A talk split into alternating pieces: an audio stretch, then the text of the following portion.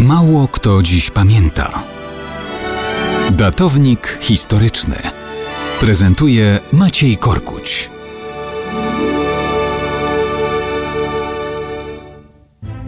Mało kto dziś pamięta o wydarzeniach z 13 lutego 1771 roku. W tej historii jest i piękna kobieta, i wielka miłość, i magnacka fortuna. Ale szczęścia tutaj nie znajdziemy. Przełom lat 60. i 70. XVIII wieku, okolice Lwowa. Majątek starosty Jana Komorowskiego sąsiaduje z dobrami wojewody kijowskiego Franciszka Salezego Potockiego. Jakub często bywa w Pałacu Potockich. Pewnego dnia zabiera ze sobą dorastającą piękność, 16-letnią córkę Gertrudę.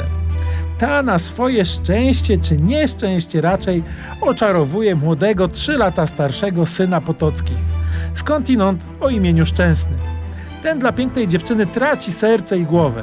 Miłość jest ważniejsza niż wszystko. Zaczyna się romans.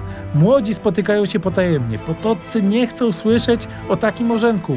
Komorowscy po cichu akceptują plany młodych. Młody Szczęsny Potocki po kilku miesiącach oświadcza się. Są potajemne zaręczyny i równie potajemny ślub w unickiej cerkwi.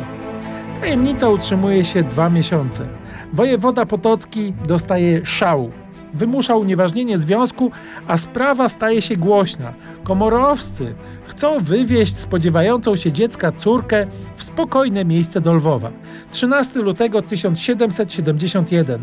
Sanie z piękną Gertrudą napada banda kozaków udających Rosjan są skrycie nasłani przez Potockiego. Nie wiadomo, czy chcieli zabić, czy też zabili przypadkowo.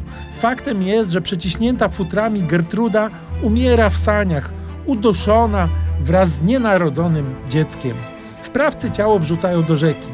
Proces później udowadnia winę Potockiego. Ten wypłaca odszkodowanie, ale życia pięknej Gertrudzie i jej dziecku już nikt nie przywróci. Była więc miłość, piękno i fortuna, ale szczęścia nie było.